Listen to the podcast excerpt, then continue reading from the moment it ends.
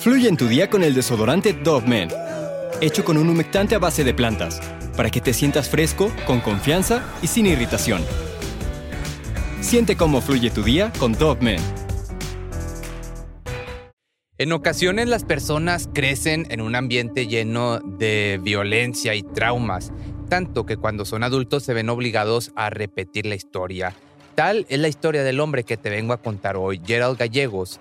Este chico desde su infancia sufría de maltratos psicológicos por parte de sus padres. Nunca recibió de ellos la atención que un niño necesita. Su padre fue encarcelado por haberle quitado la vida a un hombre y, adentro de la prisión, le quitó la vida a un oficial de policía al intentar escaparse. Se convirtió en el primer recluso en recibir una condena de muerte en la cámara de gas. Hoy te voy a contar la historia de Gerald y Sherlyn Gallegos.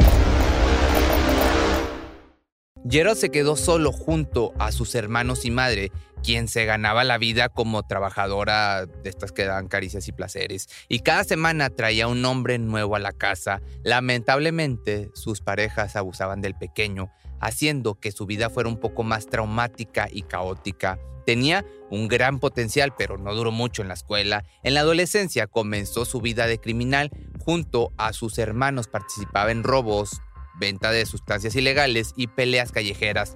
Todo fue de mal en peor cuando a la edad de 13 años abusó de una pequeña de 6 años, siendo este el delito que lo llevaría a un reclusorio de menores. Estuvo entrando y saliendo de la prisión más de 23 veces y sus acciones eran cada vez más horribles. Cuando no estaba en la cárcel trabajaba como camionero o cantinero. Y justo en ese empleo conoció a varias chicas con las que salía, se casaba con ellas, se aburría y se divorciaba. Estuvo así con siete mujeres hasta que conoció a Sherlyn Williams. Ella, al contrario de Gerald, tuvo una buena infancia, era hija única y sus padres siempre le dieron mucho amor y mucha atención.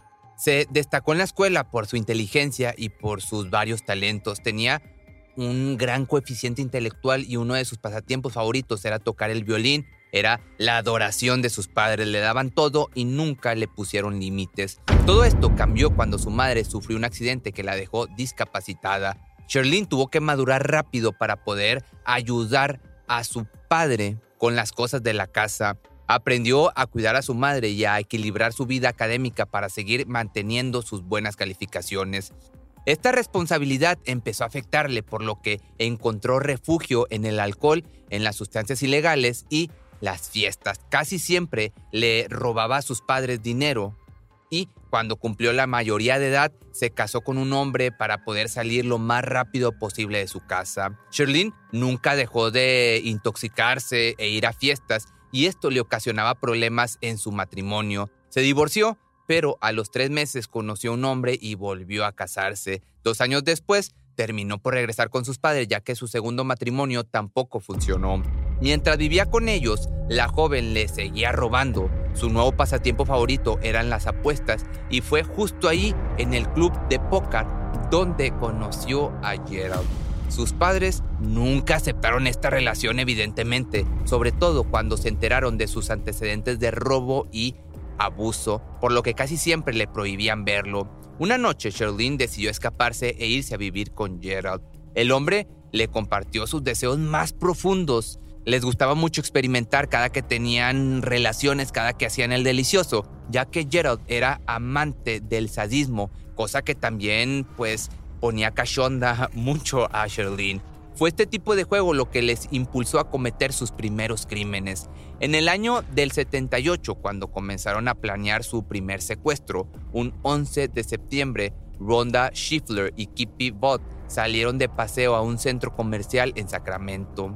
Estaban pasando una tarde tranquila hasta que tuvieron la mala suerte de encontrarse con los gallegos. Al principio no fue algo sospechoso. Ellos iban saliendo del estacionamiento cuando de repente Sherlyn los abordó haciéndoles algunas preguntas para distraerlos hasta que llegó Gerald con una camioneta y los amenazó con una pistola para que subieran al vehículo. Se los llevaron lejos y en una cabaña abusaron de los dos, los hicieron sufrir y golpearon hasta que con el arma de fuego les quitaron la vida y aventaron sus cuerpos en la montaña Sierra Nevada. Esto había sido un gran logro para ellos, su plan había salido a la perfección y habían disfrutado hacerlo juntos. Decidieron irse entonces de California para que no pudieran dar con ellos. Se casaron en Reno y ahí comenzaron a hacer una vida digamos, normal, entre comillas, teniendo trabajos ordinarios para no levantar sospechas de lo que habían hecho. Esperaron más de un año para volver a planear su nuevo ataque. Gerald ya quería volver a tener esclavos para experimentar el placer que había sentido con sus víctimas anteriores. El lugar en el que habían pasado su nuevo ataque era en la feria del condado de Washoe, donde adolescentes vulnerables asistían todas las noches.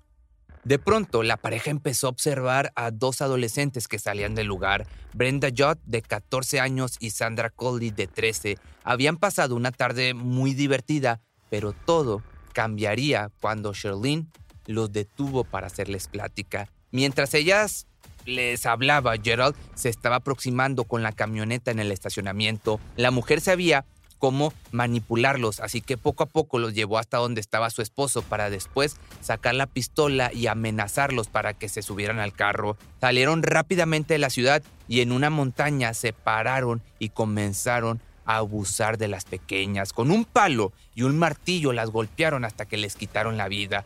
Los cuerpos fueron encontrados hasta 20 años después de los sucesos.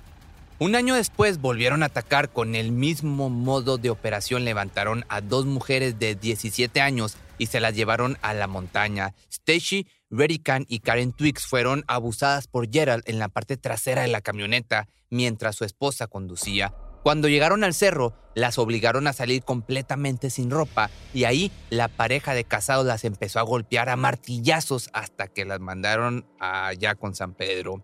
Pocos meses después, Charlene se dio cuenta de que estaba embarazada. La noticia la tenía muy feliz porque su familia iba a crecer, pero dos semanas después tuvo un aborto espontáneo, ocasionándole a la mujer una gran tristeza. ¿Karma?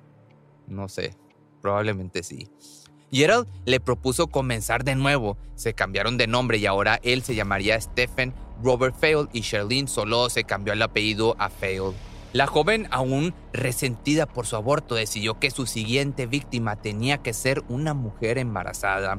Mientras paseaban en su camioneta para encontrar a alguien a quien robarse, una mujer de 21 años con un embarazo de 5 meses les llamó la atención. Charlene comenzó a hacerle plática. Le contó acerca de su pérdida y se quedaron hablando por un buen tiempo. Cuando estaba oscureciendo ya, la mujer invitó a la embarazada a ir a cenar a su casa. Ella pues accedió rápidamente. Pero al subir al vehículo, Gerald, o mejor dicho Stephen, abusó de la chica y la hizo sufrir. Que con hacerla sufrir me refiero a torturar, pero pues, ya sabes, para no decir la palabra que ya la dije. Después la llevaron a un bosque en donde terminaron por arrancarle al bebé de su vientre y dejar los dos cuerpos sin vida en medio de la nada. Dos meses después, la pareja de asesinos se encontraba bebiendo en un bar de Sacramento. De repente, una camarera llamó la atención de los dos sujetos. Virginia Moschel había tenido contacto con ellos antes del ataque. Esa noche fue su mesera y los había atendido con gran amabilidad. Ellos esperaron en su camioneta que Virginia saliera para así poder subirla al vehículo y secuestrarla. En el camino, Gerald empezó a golpearla y nuevamente también a abusar de ella. Se la llevaron a un lugar, a este lugar de siempre, y ahí la ataron de pies y brazos para volver a hacerla, pues, hacerla suya, abusar de esta chica. Y de un martillazo en la cabeza le quitaron la vida y la dejaron tirada en el bosque. Para este momento ya Charlene y Gerald comenzaron a aburrirse uno del otro. Ya no se sentía el mismo amor que antes se había quebrado un poco desde el aborto de esta mujer, pero el asunto de los crímenes hacía que no pensaran tanto en eso. Se separaron entonces por un tiempo, pero sus ganas de secuestrar a mujeres y abusar de ellas fueron más grandes, así que volvieron a verse. Esta vez Sus víctimas eran una pareja felizmente casada. Mary Beth y Craig Miller estaban celebrando su primer año de casados en un restaurante. Cuando acabaron de comer salieron para dirigirse a su casa. Antes de entrar a su carro, una mujer se les acercó y les mostró el arma de fuego. Los obligó a subirse a la camioneta y los llevó muy lejos de la ciudad. Cuando llegaron a su destino, obligaron a Craig a bajarse y acostarse boca abajo para así poder dispararle tres tiros en la cabeza. Al lado del cuerpo, Gerald comenzó a abusar de Mary para después también quitarle la vida de tres disparos. Al día siguiente, un hombre caminaba junto a su hijo cerca de un lago. De repente notaron algo muy extraño justo enfrente de ellos. El padre se acercó y se dio cuenta de que eran dos personas sin vidas tiradas boca abajo. Rápidamente llamaron a las autoridades y los cuerpos coincidían con una pareja que fue reportada como desaparecida la noche anterior. Entre varios testimonios que había, uno de ellos era de un amigo de Craig, quien había visto cómo se los estaban llevando y dio el número de las placas del carro. Los policías con esto dieron con la casa de los papás de Charlene y ellos declararon que Gerald siempre fue una mala compañía para su hija y hablaron de los antecedentes penales que el hombre tenía. Así que más tarde la pareja llegó a la casa. Gerald, cuando vio el montón de policías que había, se dio a la fuga dejando sola a su mujer. Ella solo pudo testificar que se había emborrachado tanto que no recordaba lo que pasó la noche anterior. Registraron entonces todo el apartamento y ahí se dieron cuenta del cambio del nombre y comenzaron a sacar los antecedentes de este criminal. Para el momento del arresto, Charlene tenía siete meses de embarazo, dio a luz en la cárcel, pero le quitaron al bebé para dárselo a unos parientes capaces de criar a su hijo. Así que triste por volver a perder a un hijo, comenzó a revelar los detalles de los crímenes los abogados le decían que si confesaba todo, su condena podría reducirse a la mínima pena.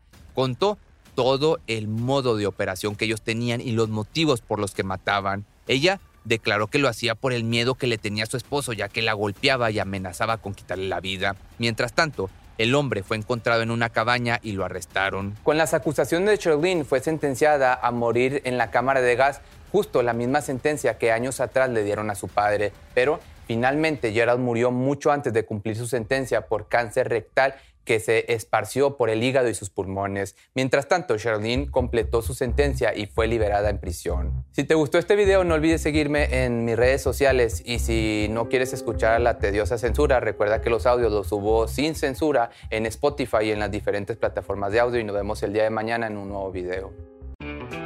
Fluye en tu día con el desodorante Dove Men, hecho con un humectante a base de plantas, para que te sientas fresco, con confianza y sin irritación. Siente cómo fluye tu día con Dove Men.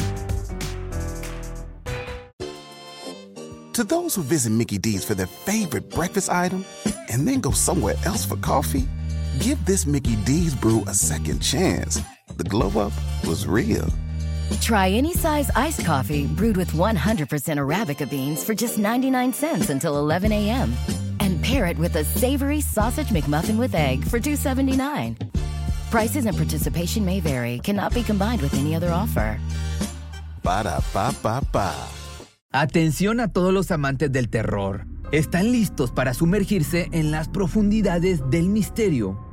Pues les presento Archivos Perdidos, el podcast que explora las historias más escalofriantes de México. Archivos Perdidos no es solo otro podcast de horror, es una experiencia única que te lleva de la mano a través de historias como si estuvieras ahí mismo, viviendo los eventos junto con los protagonistas. La producción del podcast es impecable, con una narración cautivadora, efectos de sonido envolventes y una música que te sumerge en cada narración. Y si has vivido algo inexplicable, envía tu historia al correo archivosperdidos.genuinamedia.com y únete en este viaje a lo desconocido. Y no olvides también seguirlos en Spotify y Apple Podcast para no perderte ningún episodio. En resumen, si eres un amante de los misterios y las historias intrigantes, Archivos Perdidos es una adición, un complemento obligatorio a tu lista de reproducción.